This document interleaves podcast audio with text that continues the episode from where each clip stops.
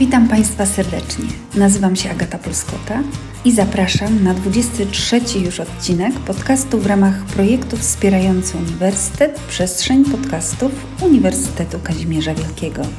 W tym odcinku przyjrzymy się jednej z najważniejszych kompetencji szkolnych, czyli samoregulacji uczenia się. Odpowiemy na pytania, co to jest samoregulacja uczenia się i co się na nią składa.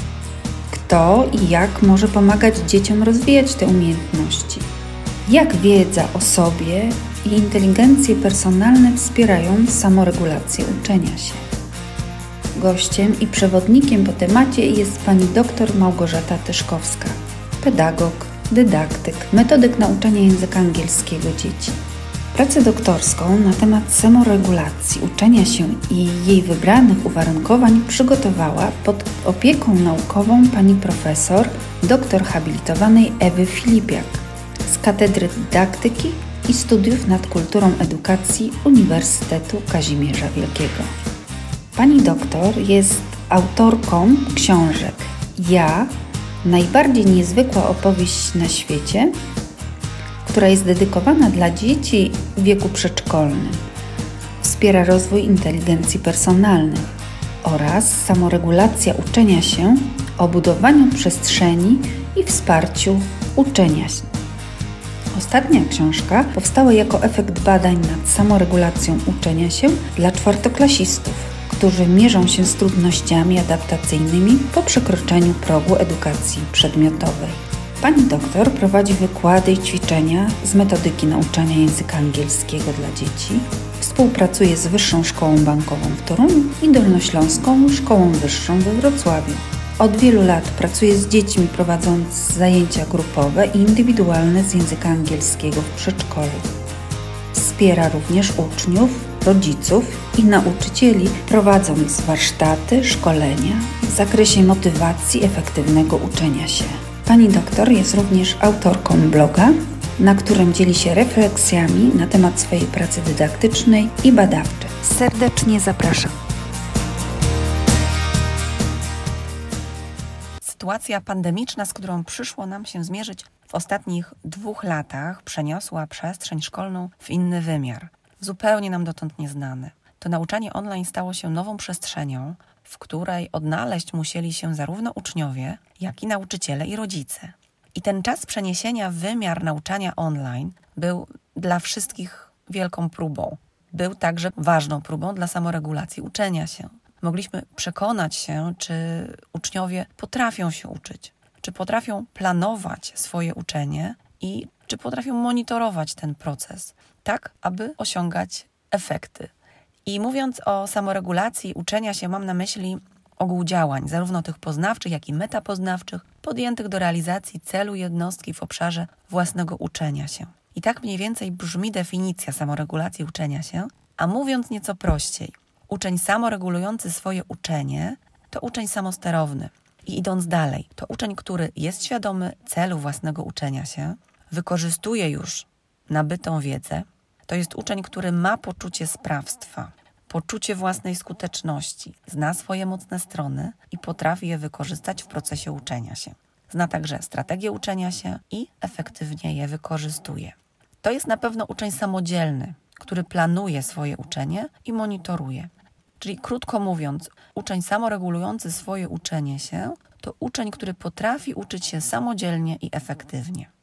I w samoregulacji uczenia się, która jest także definiowana jako proces, według Barego Zimmermana, psychologa, który już od lat bada samoregulację, występują trzy fazy.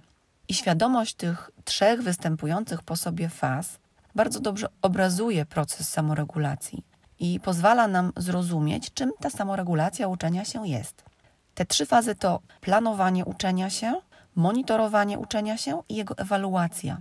Czyli widać tutaj początek i koniec tego procesu.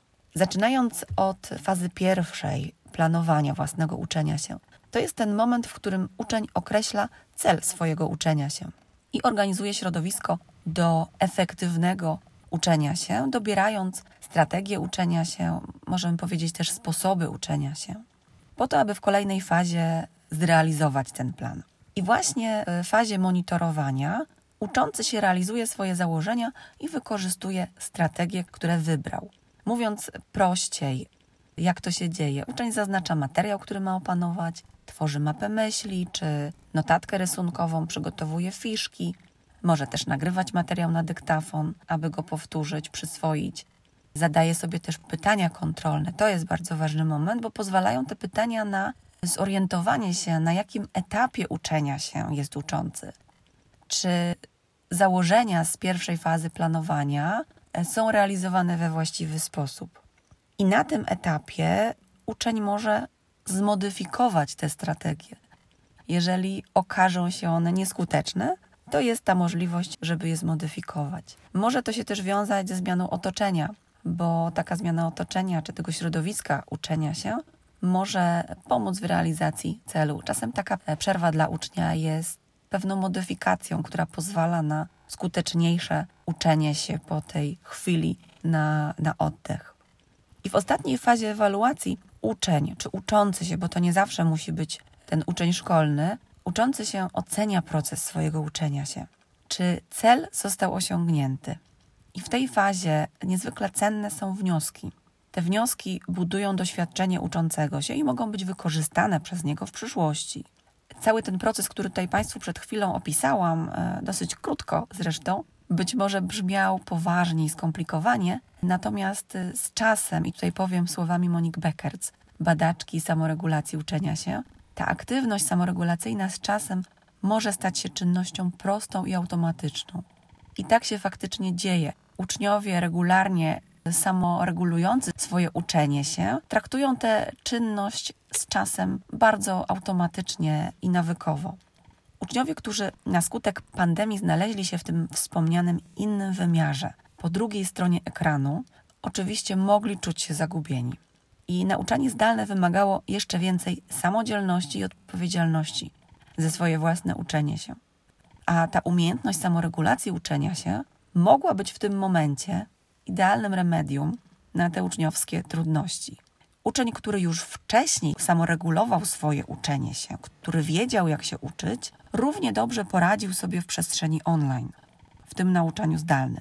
Natomiast uczeń, który tej umiejętności nie rozwinął wcześniej, musiał niestety zmierzyć się z licznymi trudnościami, które niosło ze sobą nauczanie w formie zdalnej. I tu pojawia się pytanie o wsparcie. Jak pomóc dziecku w rozwijaniu samoregulacji uczenia się? Samoregulację można rozwijać, i to jest bardzo dobra wiadomość.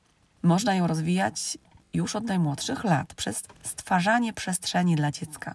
Takiej przestrzeni, w której może się ono rozwijać i rozwijać swoją samodzielność, przede wszystkim biorąc odpowiedzialność za swoje działania i ucząc się planowania.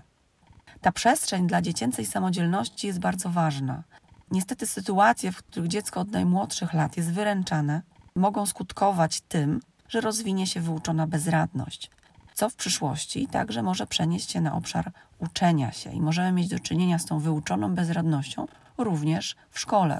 Wracając do wsparcia, ważne jest zarówno to wsparcie emocjonalne, które ma znaczenie w tworzeniu przestrzeni dla rozwoju.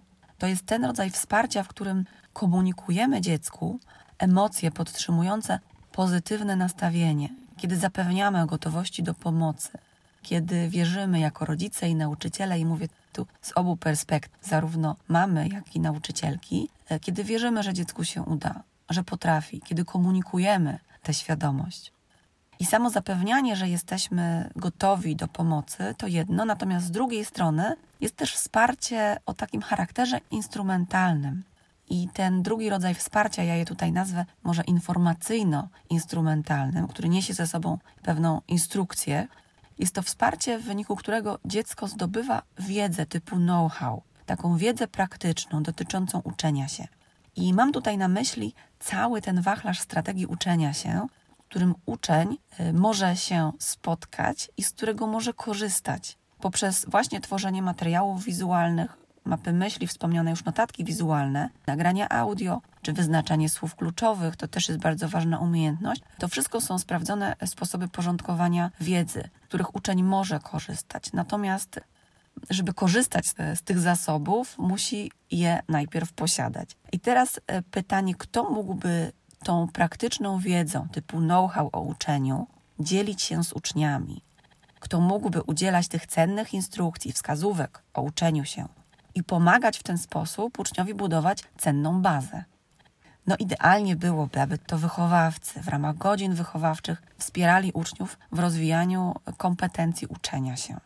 Tego wsparcia instrumentalnego w zakresie praktycznej wiedzy o uczeniu się udzielają także rodzice. I szczególnie ważne wsparcie ze strony rodziców było właśnie na etapie nauczania zdalnego. To oni byli najbliżej ucznia w tym okresie. I to właśnie najczęściej rodzice uczniów szkół podstawowych słyszeli pytania: jak mam to zrobić, jak się tego nauczyć, jak poprawić moją ocenę, jak przygotować się do tego sprawdzianu w formie zdalnej. A niestety, mimo szczerych chęci ze strony rodziców, nie byli oni w stanie pomóc dziecku w uczeniu się, dając wskazówki czy narzędzia do samodzielnego uczenia się. Ta próba związana z edukacją zdalną, której zostaliśmy poddani, pokazała, jak cenną kompetencją jest samoregulacja uczenia się. I jak ważne, aby ta wiedza o samoregulacji uczenia się, ta świadomość samoregulacji uczenia się, była dostępna zarówno dla uczniów, jak i dla nauczycieli i rodziców, czyli tych grup wspierających ucznia. Poza wiedzą praktyczną, wiedzą o strategiach uczenia się i poza przekonaniami motywacyjnymi, istotną rolę w samoregulacji uczenia się pełni wiedza o sobie. I teraz chwilę o tym rodzaju wiedzy. Czym jest ta wiedza o sobie? Każdy z nas taką wiedzę o sobie gromadzi pod wpływem własnych przeżyć, doświadczeń, introspekcji, refleksji, a także zdobywając informacje o sobie z otoczenia w relacjach interpersonalnych. I ta wiedza jest niezwykle przydatna w procesie samoregulacji uczenia się, ponieważ uczeń, znając siebie, znając swoje mocne strony, możliwości, ale też ograniczenia, znając swoje preferencje, lepiej dopasuje do siebie strategie motywacyjne i strategie uczenia się. Czyli jeżeli znam siebie, to też łatwiej będzie mi powiedzieć, jak się uczę, jak uczę się najskuteczniej. I ta wiedza o sobie w pewnym sensie to fundament dla samoregulacji uczenia się. Mając ją, lepiej wyznaczę cel zgodny z moimi przekonaniami motywacyjnymi. Lepiej dopasuję sposoby uczenia się, a w przypadku niepowodzenia w nauce, i to jest bardzo ważne, wyciągnę wnioski na przyszłość, zamiast tracić na przykład wiarę w siebie. Czyli dzięki tej ugruntowanej wiedzy o sobie wiem, że moje niepowodzenia są przejściowe i mam też świadomość, że poradzę sobie z nimi. Kiedy wiemy już, czym jest ta wiedza o sobie, pojawia się pytanie: no to jak ją zdobyć? A może nawet bardziej, jak ją zdobywać, bo to też jest proces zdobywania tej wiedzy, budowania tej wiedzy. I co ważne, tę wiedzę warto na bieżąco uaktualniać, ponieważ się zmieniamy i nieustająco się rozwijamy. Także, jakby to powiedziała nasza generacja Z, musimy tę wiedzę o sobie na bieżąco update'ować. Wiedzę o sobie gromadzimy już od najmłodszych lat. Od momentu, kiedy zaczynamy rozwijać to nasze własne ja, budować tę świadomość o sobie. I bardzo pomocne w gromadzeniu e, wiedzy o sobie są inteligencje personalne. Mam tu na myśli dwie inteligencje intrapersonalną i interpersonalną. O tych inteligencjach piszą w swoich teoriach Howard Gardner i John Mayer. I patrząc definicyjnie, inteligencja intrapersonalna jest związana ze strefą intra, z tą wewnętrzną, i oznacza ona zdolność rozumienia samego siebie. Wiąże się e, z rozpoznawaniem i nazywaniem swoich myśli i uczuć. Natomiast druga inteligencja, interpersonalna, jest związana ze strefą inter, z tą zewnętrzną, z relacyjną. I e, jest to zdolność rozumienia innych ludzi, rozpoznawania ich nastrojów, uczuć czy intencji. Obie te inteligencje są zwane personalnymi i ta granica między nimi, między intra i inter jest bardzo płynna. Trudno tak naprawdę powiedzieć, kiedy kończy się intra, a zaczyna się inter. I dobrze rozwinięte inteligencje personalne pomagają nam budować wiedzę o sobie, budować ją i na bieżąco aktualizować poprzez autorefleksję, introspekcję czy kontakty z ludźmi. I znów dobra wiadomość jest taka, że podobnie jak samoregulację uczenia się, inteligencje personalne można rozwijać, a może trafniej byłoby powiedzieć, można stwarzać przestrzeń dla ich rozwoju. Ta przestrzeń to nic innego jak stwarzanie dogodnych warunków dla rozwoju. I jak to robić? Jest taka jedna bardzo ważna i skuteczna metoda, trochę zaniedbywana w czasach, kiedy wszystko dzieje się niestety w biegu, ale jest naprawdę niezastąpiona, jeśli chodzi o rozwój personalny. I mam wrażenie, że nikt dotychczas nic lepszego nie wymyślił. Ta metoda to rozmowa. To rozmowa z dzieckiem i o dziecku, o jego emocjach, o uczuciach, o obawach, o marzeniach. Taka bardzo ważna, zaangażowana rozmowa o codzienności, o tym, co dzieje się w sferze intra i w sferze inter. I takich ważnych rozmów Państwu życzę. Rozmów z dziećmi, pełnych refleksji, wsłuchania w siebie, bo te rozmowy są ważne nie tylko dla maluchów, ale są ważne też dla nas przez całe nasze życie, bo w trakcie takich rozmów my też odpowiadamy sobie na, na pytania o siebie, aktualizujemy tę naszą wiedzę i oby takich rozmów było w naszym życiu jak najwięcej, żebyśmy mieli okazję do aktualizowania tej naszej wiedzy na bieżąco.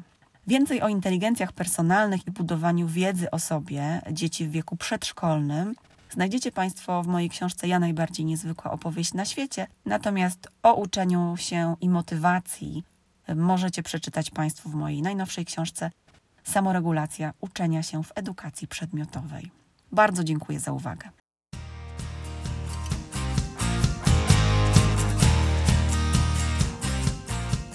Serdecznie dziękuję Pani doktor za podzielenie się swoim doświadczeniem i wiedzą. Państwu dziękuję za uwagę i zapraszam na kolejny odcinek już w przyszły piątek. Do usłyszenia.